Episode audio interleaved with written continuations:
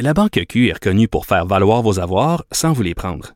Mais quand vous pensez à votre premier compte bancaire, tu sais, dans le temps à l'école, vous faisiez vos dépôts avec vos scènes dans la petite enveloppe. Hmm, C'était bien beau. Mais avec le temps, à ce compte-là vous a coûté des milliers de dollars en frais, puis vous ne faites pas une scène d'intérêt. Avec la Banque Q, vous obtenez des intérêts élevés et aucun frais sur vos services bancaires courants. Autrement dit, ça fait pas mal plus de scènes dans votre enveloppe, ça. Banque Q. Faites valoir vos avoirs.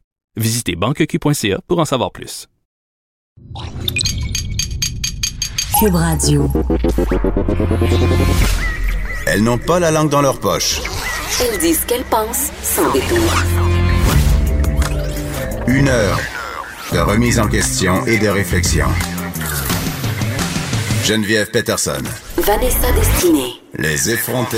Hey, bon matin, bon matin, bienvenue parmi nous. Donc, deuxième journée à la barre de la dernière semaine régulière des effrontés. Je suis Vanessa Destinée, je suis contente de vous retrouver. Il fait beau et la journée s'annonce un peu chaude partout au Québec, mais sera peut-être un peu moins chaude que la soirée d'hier qui a donné lieu à une grosse manifestation à Montréal pour dénoncer le projet de loi 21 adopté au cours du week-end. On va pas aller là tout de suite. On aura l'occasion certainement d'en parler durant l'émission un peu plus tard, notamment avec Chad Salman, qui est avocate et qui est voilée. Et donc, il y a beaucoup de choses à dire sur tout ce qui se passe en ce moment. Je vais commencer aujourd'hui en vous présentant euh, mon effronté du jour, Daphné Hacker B. Allô? Allô, Daphné. Comment ça va? Ça va très bien. Oui, Daphné qui est euh, reporter vidéo pour l'équipe numérique de Québécois.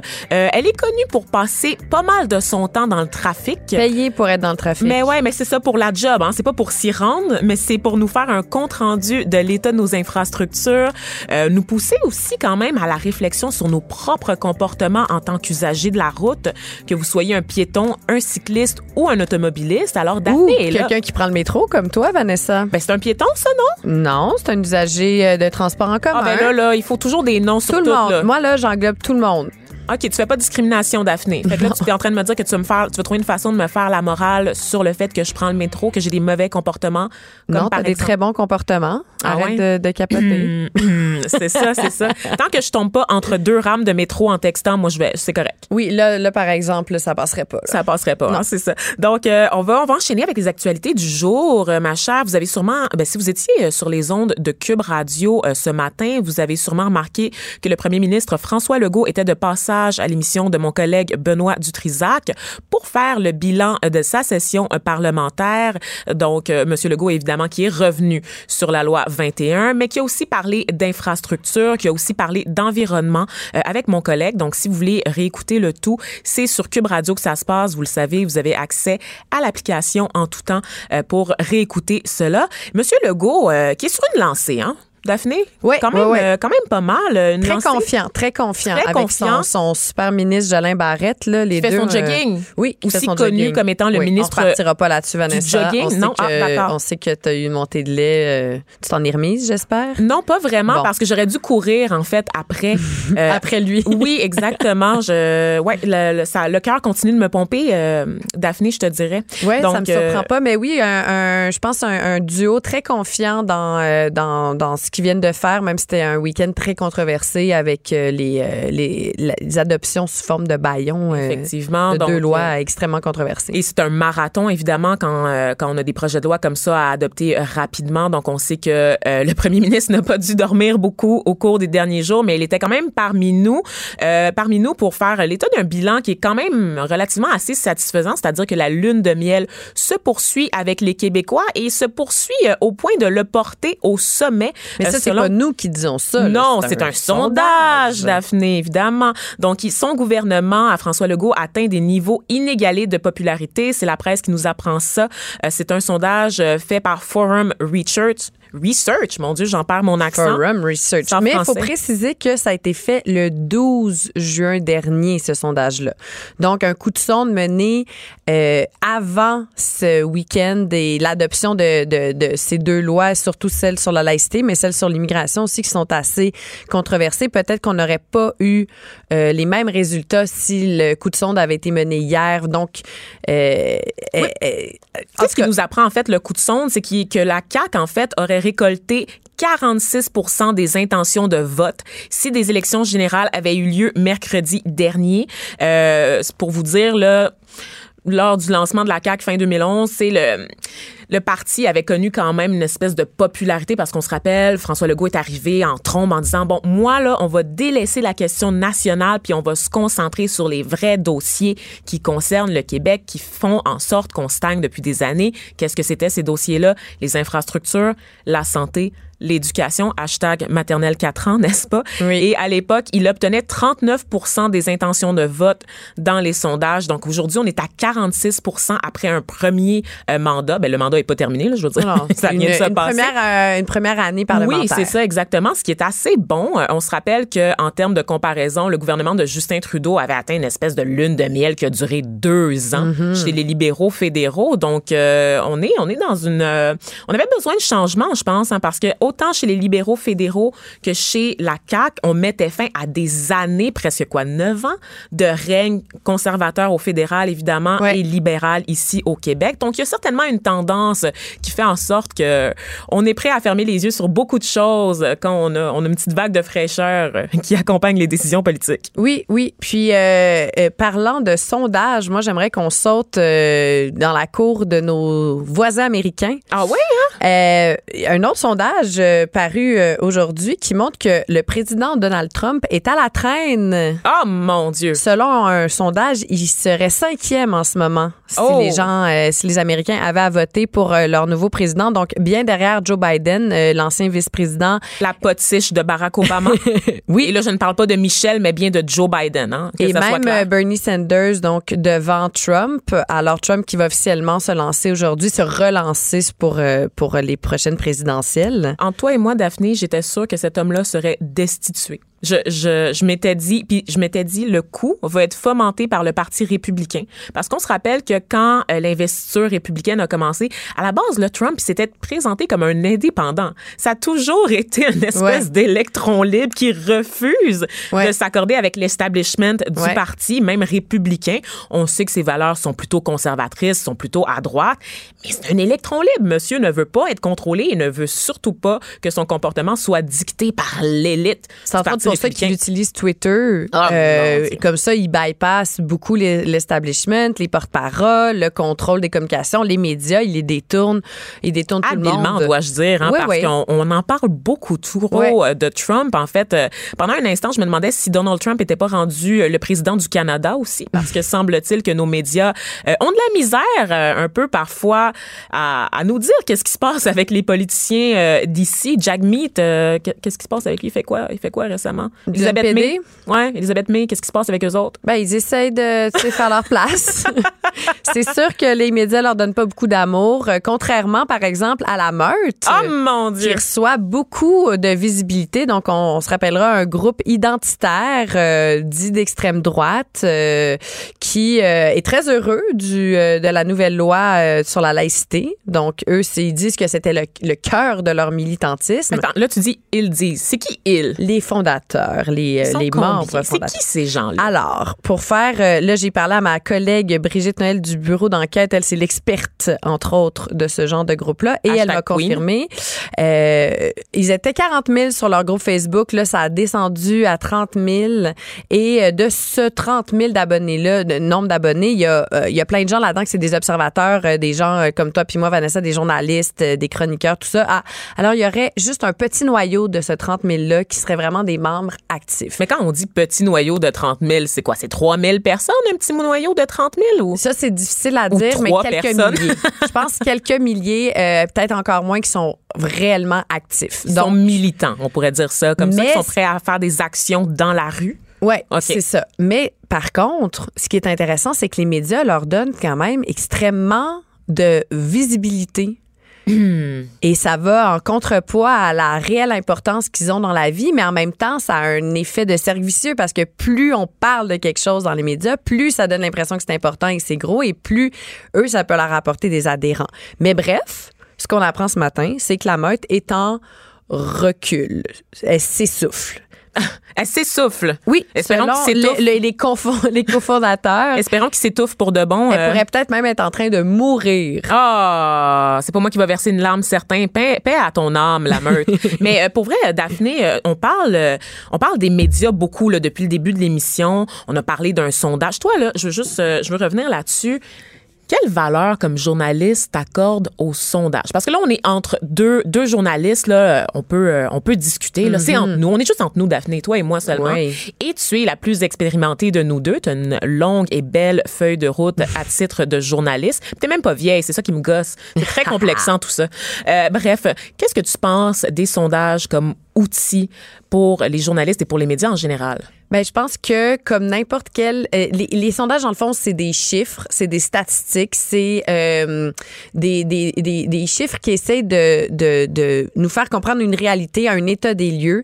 Euh, donc moi, je compare ça à n'importe quelle recherche, étude dans laquelle euh, il va y avoir des euh, des faits qui peuvent être utilisés pour faire comprendre une réalité, mais ça peut être c'est délicat, hein, parce que tu peux prendre un chiffre puis lui faire dire ce que tu veux lui faire dire.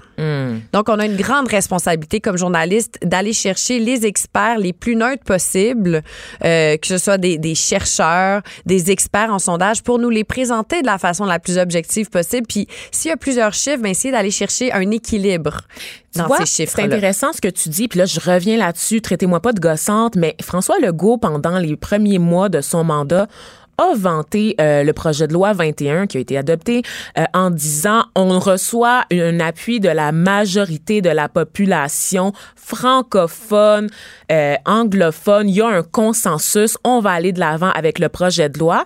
Et là, on apprenait il y a quelques semaines qu'une organisation communautaire, ben, qui regroupe plusieurs organ- organisations communautaires du monde anglophone de la province, a mené sa propre enquête et a déterminé qu'il y avait un très gros clash entre l'appui chez les francophones et l'appui chez les anglophones, euh, au projet de loi 21. Et la conclusion que l'organisme tirait, c'est que les questions étaient un peu biaisées parce que le sondage initial avait été commandé par la CAQ et les médias avaient relayé les résultats du sondage.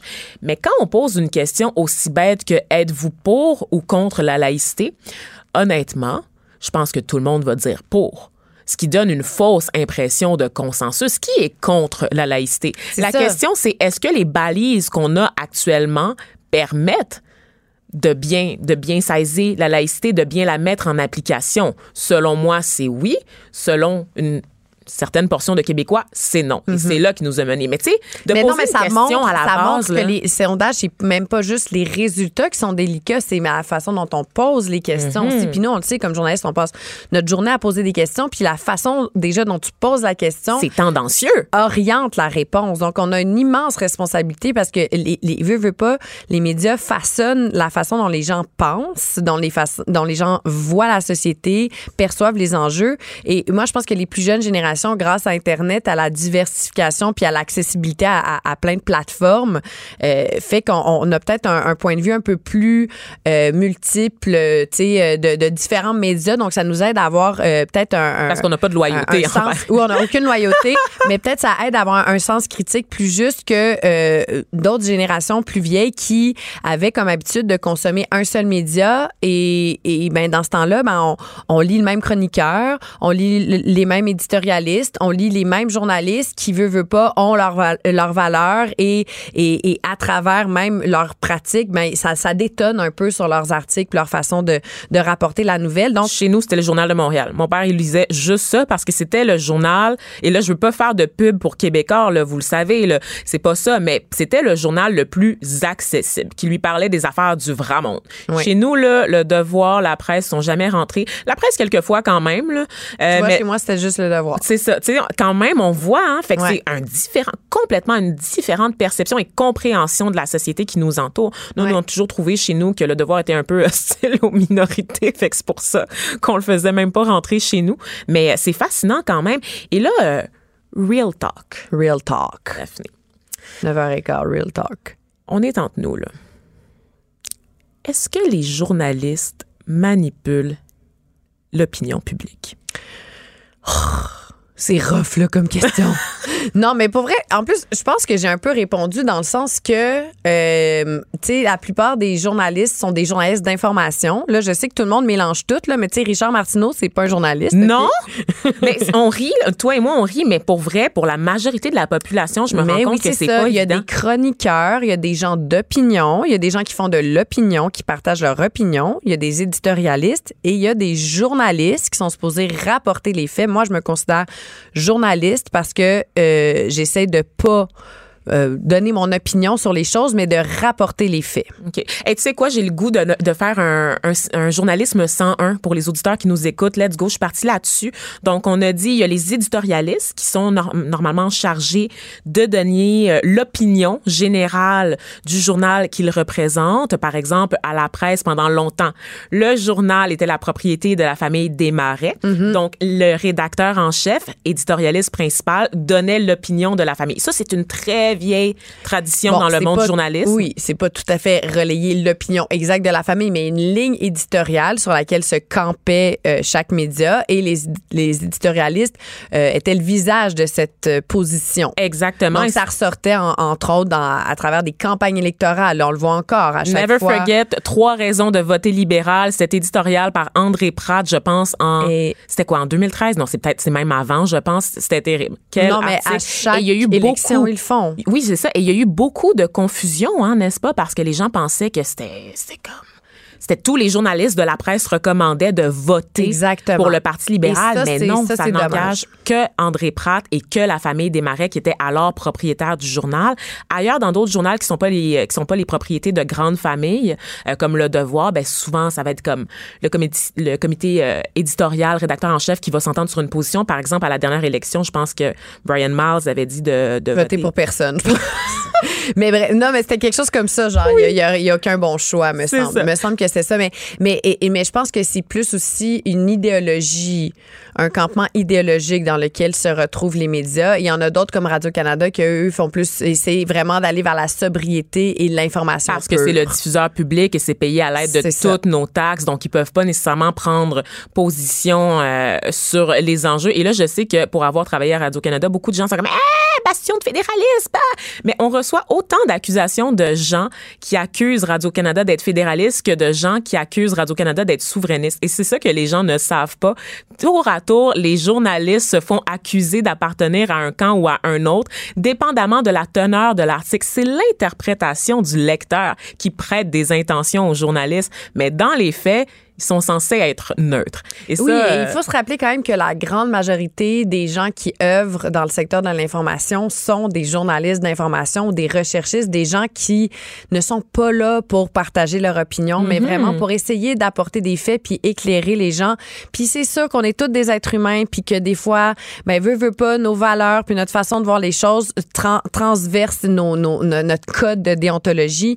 Mais je pense que des fois, les, les journalistes sont mécompris puis euh, malmenés parce que notre, notre but à la base, c'est d'informer les gens pour leur donner ce pouvoir-là de, de prendre des décisions par rapport à la société puis d'avoir un sens critique par rapport à leurs décideurs. Donc, euh, moi, j'aimerais ça remettre un peu de baume Ouais, à notre une- métier qui, est- qui est vraiment souvent critiqué parce qu'on met tout le monde dans le même melting pot. Tu sais, des influenceurs, des blogueurs, des chroniqueurs, ce ne sont pas des journalistes d'information. Effectivement, ils sont souvent payés aussi hein, pour faire le contenu qu'ils présentent. Donc, euh, ça, c'est à garder en tête qu'on n'a pas toujours accès à une information neutre. Donc, euh, Daphné et moi, on en profite là, parce que nous sommes deux journalistes là, à la barre euh, de l'émission pour vous inviter à toujours vérifier les sources de l'information que vous consommez. Donc, vous assurer, faire des, des recherches, voir quel est le titre que possède la personne qui a écrit l'article que vous lisez. Donc, on se rappelle que les chroniqueurs sont là pour donner les opinions.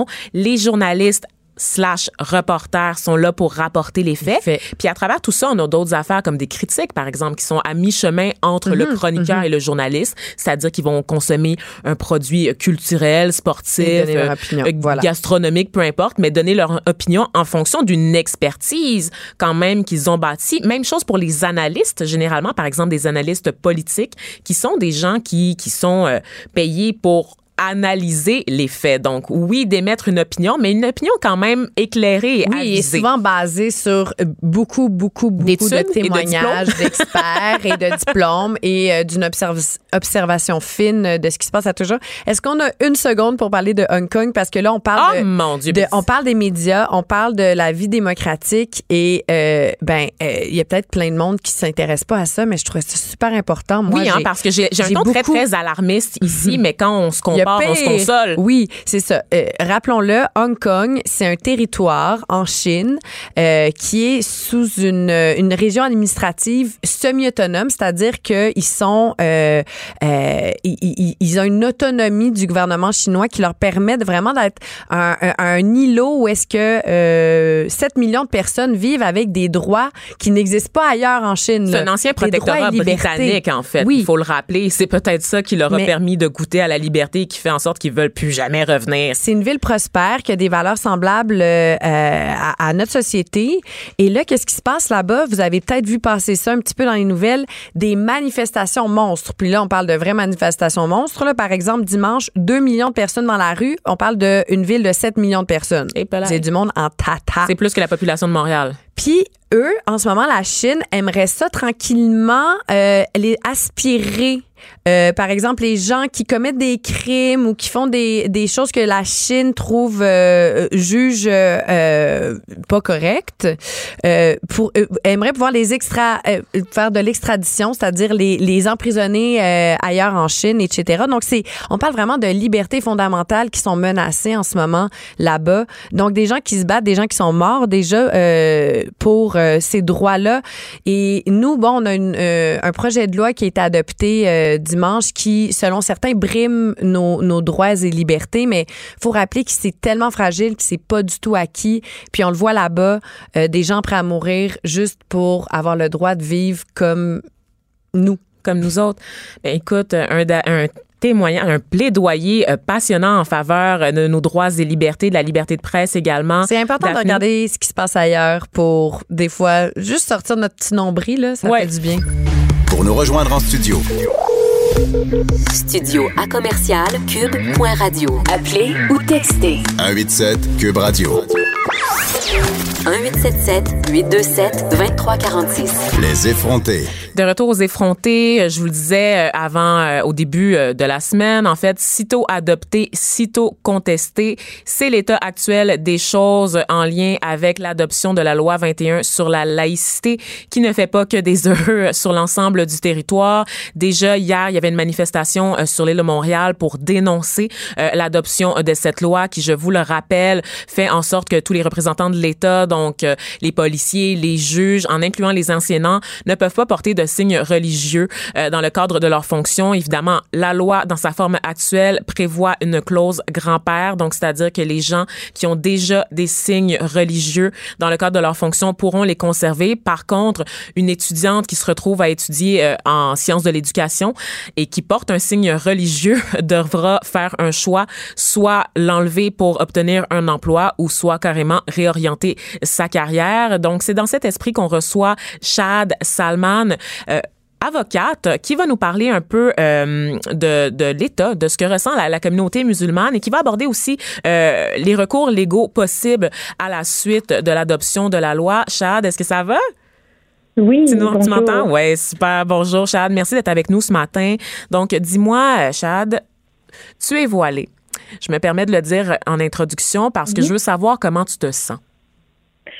Oui, en fait, euh, en effet, euh, je porte euh, le hijab, donc euh, euh, je dirais que c'est, le, le, le sentiment, il est, il est, il est particulier parce que c'est, c'est un, ça, ça vient me chercher parce que mon sentiment d'appartenance au Québec est très fort, donc c'est le seul endroit que j'ai connu. Euh, c'est là où est-ce que j'ai, je suis née et euh, j'ai grandi et j'ai l'intention de rester. Donc, euh, c'est, c'est, c'est particulier de se faire limiter dans sa capacité de vouloir contribuer au Québec à, un territoire auquel tu, tu veux contribuer, en fait. Mhm. Et toi, évidemment, tu es avocate, donc je pense que tu pourras conserver là, ton, ton voile dans le cadre de ton travail, mais comment tu te sens par rapport à celles qui devront faire un choix? Donc, euh, l'État dans la communauté en ce moment euh, arabo-musulmane, euh, j'imagine que c'est un, c'est une consternation pour vous au lendemain de, la, de l'adoption de cette loi-là? Ben en fait, oui, moi je dans le cadre de mes fonctions actuelles, mais il faut pas oublier que les avocats aussi sont touchés. Donc on ne pourra pas obtenir euh, des postes euh, à la fonction publique comme avocat et on est limité par plusieurs postes et de nombreux en fait commissions, tribunal administratif. donc en réalité, ça, ça, ça m'affecte aussi. Oui, je crois que c'est important pour les gens qui nous écoutent, peu importe ce qu'ils pensent de, euh, de, de l'interdiction ou pas, on peut être euh, dans, dans un long spectre euh, d'opinions là-dessus. Je crois que c'est important de réaliser qu'il y a aujourd'hui vraiment des, des êtres humains qui ont des choix difficiles à faire. Je crois que la seule, le seul sentiment peut-être parallèle qui pourrait être un, un, exemple de ce qui pourrait être ressenti, c'est vraiment de ce, toute personne qui pourrait se retrouver limitée, euh, que ce soit euh, dans, dans le territoire, euh, que ce soit vers des, des, des possibilités qu'elle n'aura pas aujourd'hui.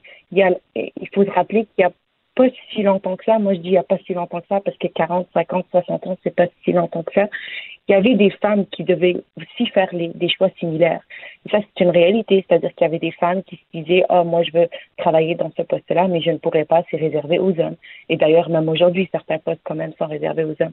Donc, aujourd'hui, il y a vraiment des, des Québécoises et des Québécois de confession euh, peu importe euh, juive, sikh ou musulmane, qui aujourd'hui doivent faire des, choix difficiles euh, parce que euh, ont obtenu leur diplôme hier. D'ailleurs, il y a des personnes qui ont obtenu leur diplôme hier en éducation et qui ne pourront pas pratiquer leur carrière là où est-ce qu'ils auraient pu. Parce que oui, le privé, il est disponible, mais ce sont beaucoup des gens qui ont un sentiment d'appartenance très euh, très important euh, au Québec et donc ils, ils, veulent contribuer dans la dans l'espace euh, public, donc la fonction publique, donc les commissions scolaires publiques. C'est c'est pas un, un, choix vraiment d'aller vers le vers le privé parce que ben oui hein, on, a tendance à à, à l'accès oui, absolument. Donc, il y a beaucoup de monde qui croit à l'accès euh, vers euh, vers le public, puis c'est la meilleure façon euh, d'augmenter l'accessibilité aussi aux élèves, etc. Donc,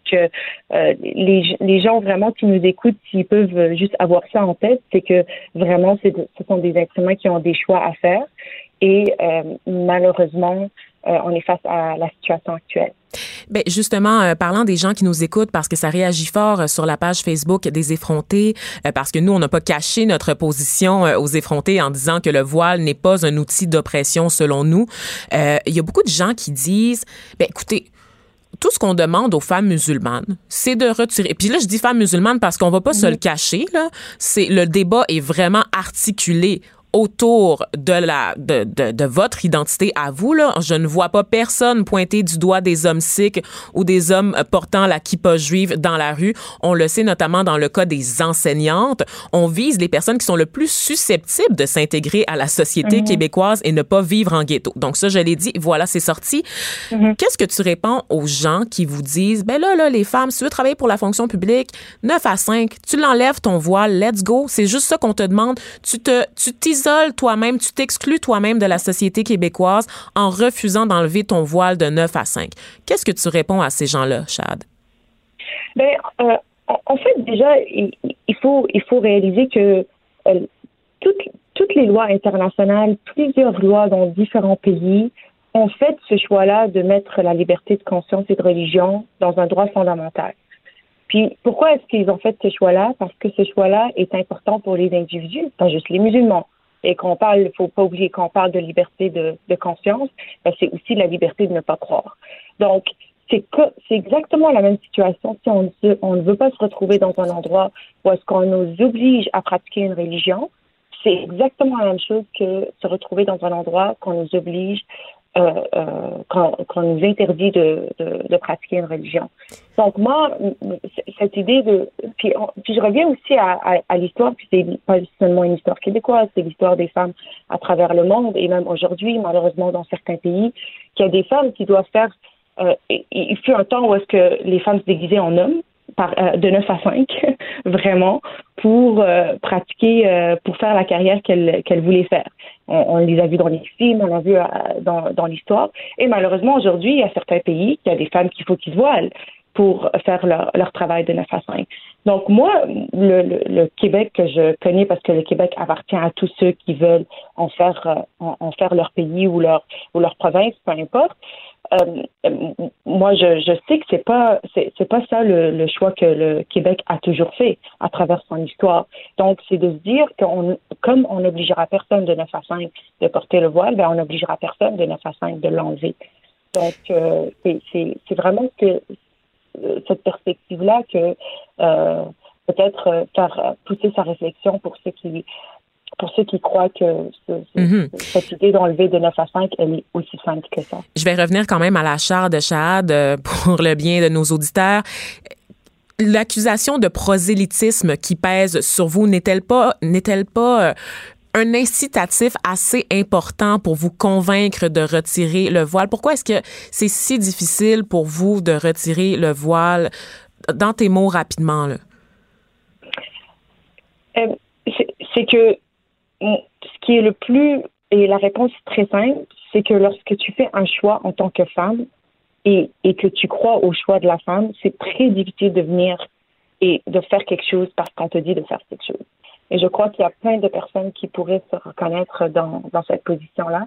Parce que quand tu décides de faire des choix, quels qu'ils soient, vraiment, euh, que ce soit de porter euh, une mini-jupe au lieu d'une longue jupe, que ce soit de travailler avec des talents ou de ne pas travailler avec des talents, ce choix-là, lorsque tu le fais, il est très difficile pour que quelqu'un vienne te dire enlève-le parce que tu dois faire X ou Y. Donc, c'est juste la, la, réponse aussi simple que ça, c'est que, puis surtout, en fait, bon, le, monde ne me connaisse pas, mais les gens qui me connaissent savent que je suis une femme lorsqu'on me dit, lorsque je fais des choix, qu'on me dise pas que je viens d'échanger. Donc, c'est une féministe. Le, plus difficile. Absolument. T'es une effrontée et une féministe, Chad. une effrontée. ben, écoute, si tu le dis. Dis-moi, ma chère, euh, on va poursuivre sur l'aspect légal de la chose. En fait, en terminant, euh, tu es au courant de ce, de cette plainte qui a été déposée là, devant les tribunaux euh, par une étudiante euh, qui est justement en sciences de l'éducation en ce moment et qui, euh, qui n'aura pas accès à cette clause grand-père parce qu'elle est présentement sur les bancs d'école. Qu'est-ce que tu, on sait que c'est appuyé là, par l'association canadienne des, des, musulmans canadiens, pardon, si je me trompe pas, parce qu'il y a beaucoup, beaucoup évidemment d'organismes qui vont venir baquer cette plainte. Qu'est-ce que tu sais en ce moment de l'organisation de la mobilisation du point de vue légal qui se passe quant à ce En fait, donc, euh, c'est une demande de révision judiciaire, déclaration d'invalidité et demande de sursis provisoire. Donc, c'est vraiment deux demandes. Euh, pour euh, les gens qui nous écoutent, demande de révision judiciaire, déclaration d'invalidité, c'est de déclarer que certains articles de la loi au complet, elle est inopérante, invalide. Dans ce cas-là, c'est l'inconstitutionnalité. Et le deuxième recours qui est joint à ce recours, c'est une demande de sursis provisoire, ce qu'on entend comme injonction communément euh, dans les langages communs. Et euh, à, mon sens, à moins que je me trompe, c'est présentable jeudi. Donc l'injonction, c'est vraiment de dire, en attendant qu'un juge se prononce euh, sur le fond, donc sur l'invalidité, il y a des gens qui sont immédiatement affectés, qui vont être empêcher de poursuivre leur carrière et donc euh, euh, il y a un dommage immédiat et donc on demande au tribunal de euh, suspendre l'application de, cette loi, de cette loi-là dans l'immédiat jusqu'à ce qu'un autre tribunal se, se prononce. D'accord. Donc, c'est vraiment deux de, de recours. Et ce, ce recours-là, il est, comme vous dites, mené par euh, euh, une étudiante et appuyé par deux organisations euh, basées euh, sur les droits de la personne. Et là, entre toi et moi, euh, on va terminer là-dessus, Chad. Tu es avocate. On sait que avec toutes les mesures, le gouvernement est majoritaire. OK, le gouvernement caquiste, ça a été adopté sous le baillon. On sait aussi qu'en raison des tensions entre le Québec et le Canada, le fédéral ne va probablement pas. C'est très, très, très frileux en ce moment. Il y a beaucoup de mécontentement du côté euh, du fédéral, mais c'est très délicat d'intervenir dans ce dossier parce qu'on pourrait menacer l'autonomie du Québec et là, ça serait une crise politique qui ne finirait jamais de finir. Est-ce que c'est réaliste de penser que cette loi-là pourra être renversée devant les tribunaux? Mais je crois que c'est très réaliste parce que le, le, droit, en fait, les arguments qui sont énoncés sont vraiment basés sur la, la, la Constitution. Ce sont, euh, on l'a même vu dans les, dans, à, à la commission euh, sur l'étude du projet de loi 21, il y a beaucoup de euh, avocats, de juristes, de profs euh, très spécialisés dans le domaine qui ont dit que les arguments existent. Bon, à la fin, comme tout dossier devant les tribunaux, est-ce que ça va passer même si les arguments sont forts? Il reste qu'il reste une incertitude face euh, aux arguments qui vont être présentés devant le tribunal. Mais moi, je crois que ce qui est important, c'est de dire, bon, on, on, on, a fait le choix de la démocratie, c'est-à-dire qu'on a un pouvoir euh, exécutif, législatif et, et judiciaire. Et donc là, on est rendu à, au pouvoir judiciaire qui, lui, va devoir euh, trancher cette question-là euh, éventuellement, donc incessamment pour le, ce qui est de l'injonction et éventuellement. Ça ira à la Cour suprême, euh, sans doute, euh, sur la question de la, de la déclaration d'invalidité, parce que, euh, en fait, euh, notre, notre droit est fait, est fait ainsi, le système est fait ainsi. je crois que c'est important que que les, les, citoyennes et les citoyens pensent plutôt à comment est-ce que on peut aller vers l'autre continuer à comprendre l'autre, laisser le judiciaire faire euh, son travail, euh, faire son chemin. Et, euh, et, et, je crois que ultimement, euh, moi j'y crois à, à, à, la décision euh, d'invalidité éventuellement parce que le droit qu'on m'a enseigné m'amène à, à, cette conclusion-là. Mais au-delà de, de ce qu'on pense éventuellement de la de la décision, je crois que c'est important que les gens, en entendant qu'ils soient pour ou qu'ils soient contre, honnêtement, c'est c'est le, Québec, euh, il, est, fragile des temps-ci à cause de, ça. On peut pas se le cacher vraiment. Donc, euh, continuer à tenter de comprendre l'autre et euh, de tendre la main pour tout le monde y sera gagnant, je crois. Mm-hmm. Donc, de tendre la main pour sauvegarder le climat social avant qu'il ne pourrisse davantage. Chad Salman, merci d'avoir été avec nous ce matin, avocate euh, et aussi euh, fière, fière effrontée, féministe et voilée. Donc, merci encore une fois. merci, vraiment plaisir. Donc, euh, évidemment, euh, on, est bien conscient que, que, le réveil a été difficile au cours des derniers jours pour la communauté. Euh, je ne vais pas m'étendre davantage sur le sujet de la loi 21, étant donné que, bon, on en a beaucoup parlé et je pense que Chad a livré un, un témoignage assez, assez important, assez significatif. Par contre, je voulais revenir sur le climat social, donc sur le mot de la fin, sur le fait qu'en ce moment, je le dis souvent à cette émission, ce que je regrette le plus dans, le, dans la loi 21, si là, vous soutenez la loi 21, vous n'êtes pas raciste, là. Il faut, il faut comprendre ça. Ce qu'on dit, l'argument des gens qui sont contre cette loi-là, c'est qu'on dit que cette loi-là va être récupérée par des gens qui sont racistes pour justifier la haine raciale, la xénophobie, la haine de l'autre. Être pour la laïcité, c'est une valeur qu'il, pardon, j'en perds ma voix, qu'il convient de défendre dans la société. Par contre, en refusant de tendre la main aux premières communautés concernées. Et là, je parle vraiment du gouvernement Legault qui, on se rappelle, a fermé la porte aux groupes religieux euh, durant euh, la commission, là, euh, n'a pas autorisé les groupes religieux à se faire entendre pour manifester leur point de vue lors des débats sur un projet de loi aussi explosif, aussi important et un projet de loi qui les touche directement. En ce moment, ce que je vois sur les réseaux sociaux, ce sont des pages de police citoyenne, comme si c'était pas suffisant qu'on ait une police étatique pour surveiller les contrevenants à la loi 21. Euh, euh, on a aussi des gens qui s'organisent en ce moment sur les réseaux sociaux, des pages spotted qui ont vu le jour. Donc, pour ceux qui savent pas, les pages spotted, c'est ces espèces de pages là où on, on, prend des photos de quelque chose qui nous choque, qui nous dérange, qui nous fait rire et qu'on met sur les réseaux sociaux, qu'on partage pour attirer le maximum de réactions.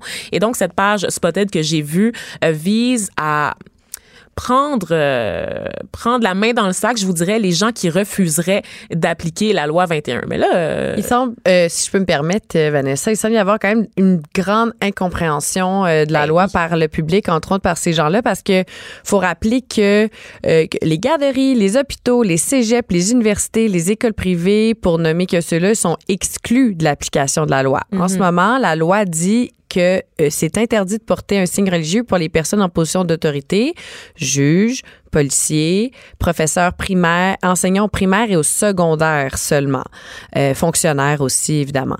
Donc euh, sur ces pages-là, Spotted, euh, ben les gens sont tout mélangés, puis ils voient quelqu'un qui porte le voile dans le métro puis il capote. Là. Ben oui, c'est ça. Là, c'est, c'est comme c'est un synonyme de à- halte à la musulmanie carrément. Là, j'ai vu un monsieur parader dans les rues de Montréal avec un drapeau du Québec en disant euh, immigrants out, musulmans out, dehors. Mais C'est pas ça que ça veut dire là, la C'est laïcité. parce C'est que pas un projet matin, de société soit dit en passant. Le Fait, que- pre- ouais, mais le fait que premier drop ton drapeau du Québec, mon gars là. Non, mais tu sais, le premier ministre qui était au micro de cette radio-là ce matin disait que le but du projet de loi, c'est de diminuer la tension sociale.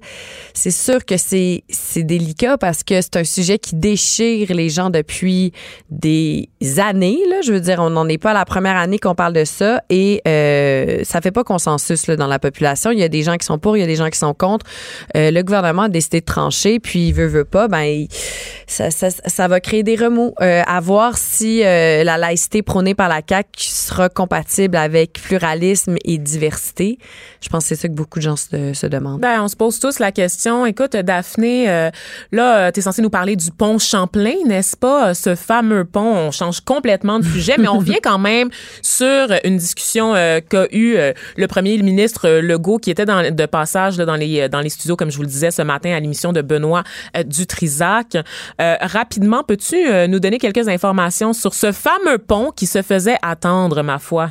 Ben, euh, rappelons-le que euh, euh, le, le vieux pont Champlain aurait dû euh, vivre plus longtemps et il a été très mal construit. Au fait, c'est un pont qui est plus jeune, entre autres, que, le pont Jacques-Cartier, mais inauguré en 1960, même pas 20 ans plus tard, on a vu qu'il y avait des fissures, donc il avait été mal construit.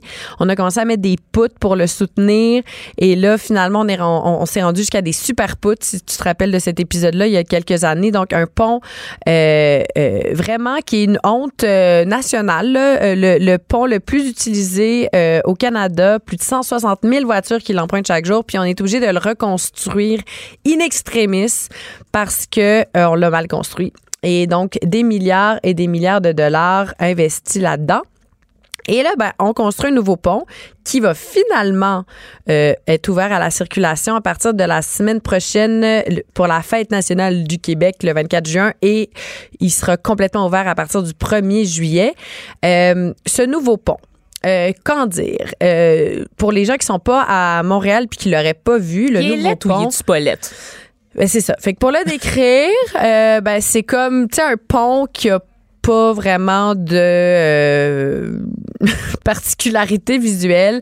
Il est euh, il est long, mais c'est un pont très long de 3,4 km. Il est en euh, euh, en béton entre autres. Puis euh, il y a plein d'autres matériaux là que je ne connais pas tous les noms, mais tout ce qu'il a de particulier quand on le voit de loin, c'est un haut banc. Tu sais, un peu comme, mettons, le Golden Gate ou le, le, pont Pierre-Laporte à, à Québec, là. Donc, mais il y en a juste un.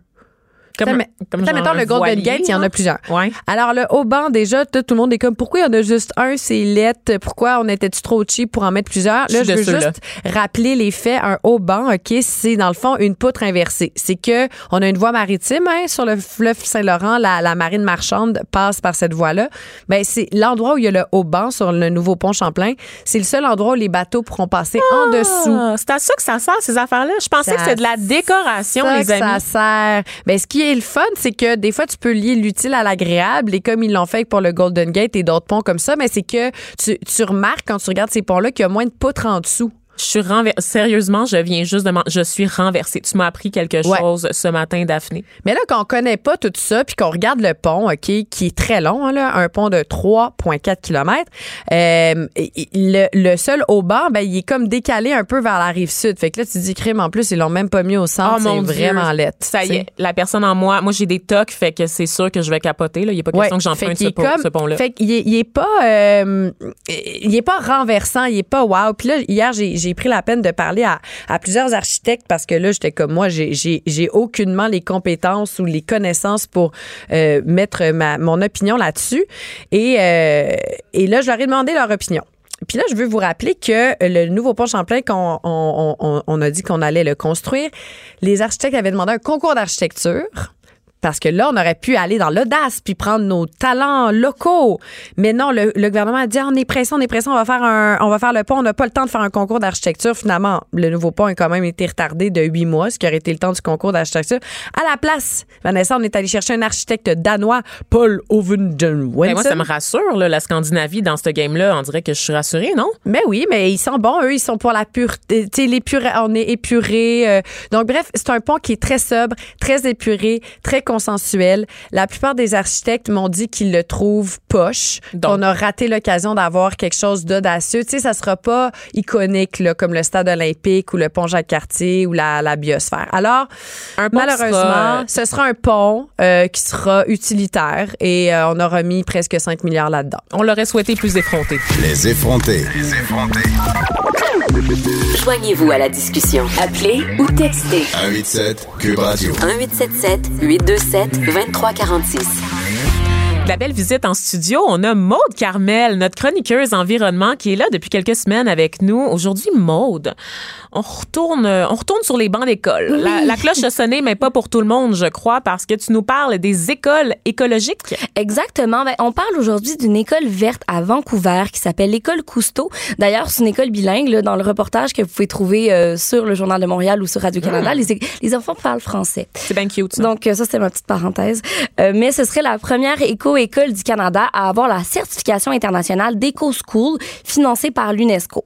Donc, pour avoir la certification, il y a plusieurs actions à poser. Par exemple, il faut un éco-conseil, mais l'éco-conseil, c'est les élèves qui le dirigent. Un éco-code, une participation active du personnel, mais il faut aussi que l'engagement soit à long terme. C'est bien beau dire on fait un jardin là, mais on le laisse mourir le reste de l'année. Donc, il faut un plan d'action.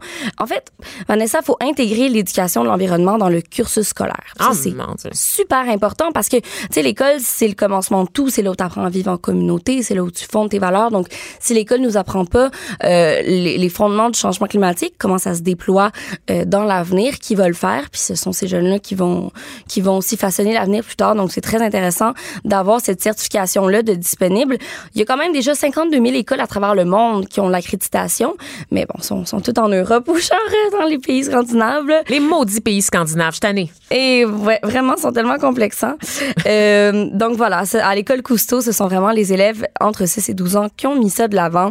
Eux, ils ont un jardin, ils vont nettoyer hebdomadairement leur terrain. Il y a des activités en dehors de l'école pour l'importance de la biodiversité. Évidemment, euh, zéro déchet pour réutilisable. Ça demande beaucoup d'implication des parents, mais en même temps, c'est les élèves qui ont fait la demande, puis je pense que c'est assez légitime. Puis même au Québec, on, on a a quelque chose comme qui est en train de se passer. Là. Il y a quelque chose, je sais pas si t'en as entendu parler, Vanessa, ça s'appelle le pacte de l'école. Ben voyons donc, là. C'est une affaire de David Champagne encore. Non, c'est pas David Champagne. Comment C'est s'appelle? Dominique Champagne. Dominique Champagne. David Champagne, c'est un ancien boss à moi qui m'aime plus aujourd'hui. C'est-tu vrai? C'est terrible. On le salue. On le salue et on le boit euh, peut-être une gorgée de mousseux. euh, Ben oui, à de beaux champagnes. ben en fait, oui et non. Euh, le pacte de l'école, c'est en effet quelque chose qui est dérivé du pacte euh, du pacte qu'on connaît là, de Dominique Champagne. Donc c'est la planète s'invite à l'école, un peu comme la planète s'invite au Parlement. Donc en, effet, si vous allez sur le site euh, le pacte de l'école Québec, vous allez trouver une charte où est-ce qu'on demande aux élèves euh, justement de s'impliquer, on demande aux parents de s'impliquer, puis où est-ce qu'on veut que dans le cursus scolaire il y ait l'environnement qui soit qui soit mis de l'avant. Très important. Puis, euh, si je m'en vais dans le coin de Rimouski, un peu plus proche de nous que Vancouver, il y a une artiste qui s'appelle Caroline Jacques qui a inculqué à des élèves d'une école primaire une conscience environnementale.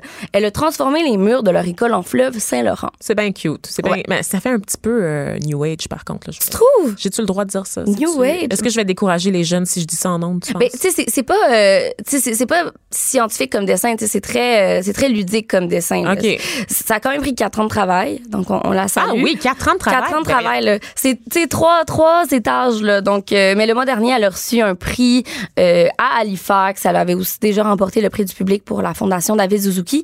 Mais si vous tapez sur Google Images École du Grand Pavois Fleuve, euh, vous allez voir la beauté du travail. Donc, les murs, les casiers, toute l'école sont remplis de baleines, d'oiseaux, de poissons, de plantes marines. Donc, École du Grand Pavois Fleuve, c'est ça que je suis en train de... de, taper. Google Images. Ouais. Tu vois-tu? Moi, quand je tape, c'est Ah, c'est OK. C'est tellement beau. C'est vraiment Ben, beau. voyons donc. Vraiment, je conseille ceux qui sont en voiture, faites-le pas maintenant, attendez un petit peu. Mais euh, grâce à cette œuvre d'art, les jeunes prennent conscience que c'est pas juste de l'eau, le fleuve Saint-Laurent.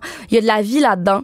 Puis à travers l'art, on peut avoir un apprentissage qui est tangible, qui dure, parce qu'avec cette œuvre-là, les élèves cohabitent avec la faune et la flore marine tous les jours. Puis ça, c'est plus fort que n'importe quel cours ou atelier. Tu sais, pour aimer ou apprivoiser la nature, sais, faut, faut, faut la connaître, tu sais. Puis l'art nous permet de l'avoir de- d'un autre œil, puis ensuite de vouloir la protéger parce qu'on l'a apprivoisée. Je te, je te confirme que je la vois d'un autre œil en ce moment. Les images euh, sont absolument fabuleuses. On parle de peinture qu'on voit sur les murs, même sur les casiers d'école. On va partager ça sur la page Facebook des effrontés pour que vous puissiez Yeah. vous resser l'œil, vous autres aussi. Oui, en effet. Mais là, je m'en vais dans quelque chose de moins le fun. là. On- Non! Vraiment, ma chronique, c'est du le fun au moins le fun. C'est la portion anxiété, euh, éco-anxiété de ta chronique sur l'environnement, c'est ça? Exactement, C'est la portion euh, iceberg en fait. Ah. Euh, Il y a de plus en plus d'achalandage autour des icebergs à Terre-Neuve. Ça a toujours été un attrait touristique, mais cette année, il y en a vraiment beaucoup, Vanessa. Le 11 juin dernier, il y avait 1494 icebergs qui s'étaient dirigés vers le sud. Combien? 1494 à partir du Groenland et de l'Arctique euh, contre une moyenne annuelle de 713. Tabarnouche. Donc c'est beaucoup. C'est Euh, parce que tout fond puis ça se dirige en bloc Ouais. vers nous? Mais ça dépend des vents aussi. Tu sais, des fois, bon, oui, c'est sûr que les changements climatiques ont la plus grosse portion là, de, de, de la raison, sauf que les vents aussi dépendent. L'année passée, il n'y avait pas autant d'icebergs sur les côtes de Terre-Neuve. Mais l'affaire, c'est que quand les touristes voient un iceberg, ils vont sourire au début parce que, en tout cas, moi, j'en ai jamais vu, mais c'est sûr, je serais comme, ah, c'est tellement impressionnant. Mais cette joie va aussitôt se transformer en mélancolie parce qu'ils savent que ces bouts de glacier-là, euh, c'est des bouts de glacier du Groenland qui vont descendre euh, en bas du détroit de Davis. Le détroit de Davis, c'est entre le Nunavut et euh, le Labrador, dans le fond. Puis quand les glaciers descendent en bas de cet endroit-là, euh, ils ont un an à vivre. Donc, un an à vivre égale, ils vont fondre dans l'océan. Puis qu'est-ce Ben, que ça ça, va fait? monter le niveau des mers. Exactement. Mais c'est surtout, savais-tu, moi j'ai appris ça tout à l'heure, euh, les icebergs, c'est de l'eau douce. Parce que c'est de la neige qui se forme, euh, qui s'accumule sur les Ah, glaciers pendant 12 000 ans. D'accord. Euh, Pendant 12 000 ans, rien oui, de moins. rien de moins. Écoute, un, un petit travail. C'est quatre ans euh, pour euh, dessiner les murs de l'école versus 12 000 ans pour Ah. iceberg. Hein. Mais euh, donc, ça veut dire que de l'eau douce dans de l'eau de mer, ça détruit beaucoup euh, la biodiversité de la mer. Donc, euh, vous imaginez bien que les icebergs qui atteignent Terre-Neuve sont rendus pas mal au sud, puis il lui reste un an à vivre rendu à Terre-Neuve. Donc, plus tu vois d'icebergs à Terre-Neuve, plus tu sais qu'il va avoir de l'eau pas mal. Euh, puis l'autre affaire, c'est que l'arrivée des icebergs est de plus en plus précoce, ce qui force certains bateaux à faire des détours de genre 650 km, donc beaucoup de gaz dépensé parce que les icebergs sont dans le chemin. Donc, c'est un cycle sans fin parce que non seulement les icebergs augmentent le réchauffement climatique par leur arrivée précoce et leur fonte, mais sont créés par lui aussi parce que plus il fait chaud, plus il y a de glace qui se détache. J'adore ça te parler, Maud, écoute, parce que pour vrai, je, je sais pas pourquoi tu commences pas par le mauvais au début de ta chronique pour nous laisser sur une touche d'espoir avec les belles J'aurais dû, j'y ai C'est pensé terrible. switcher, mais je me suis dit, il faut, il faut, tu sais, te avoir. rends dans compte ta qu'on va laisser notre public euh, sur la conclusion à laquelle on arrive souvent, Geneviève et moi? On va tous mourir et je, je, je peux pas mourir. croire que je dois dire ça en fin d'émission. Merci fait euh. Carmel, d'avoir été avec nous aujourd'hui. C'est toujours un plaisir de t'entendre parler d'environnement, ma chère. Merci à Daphné Ackerbay aussi, ma complice du jour, mon effronté du jour. Et je salue Marie-Pierre Caillé, recherchiste en régie en ce moment, ainsi que Joanie, responsable de la mise en ligne, qui m'accompagne, qui m'écoute, brailler entre les pauses aussi. Donc, un plaisir d'avoir été avec vous aujourd'hui. On se retrouve demain pour une autre émission des effrontés. Cube Radio.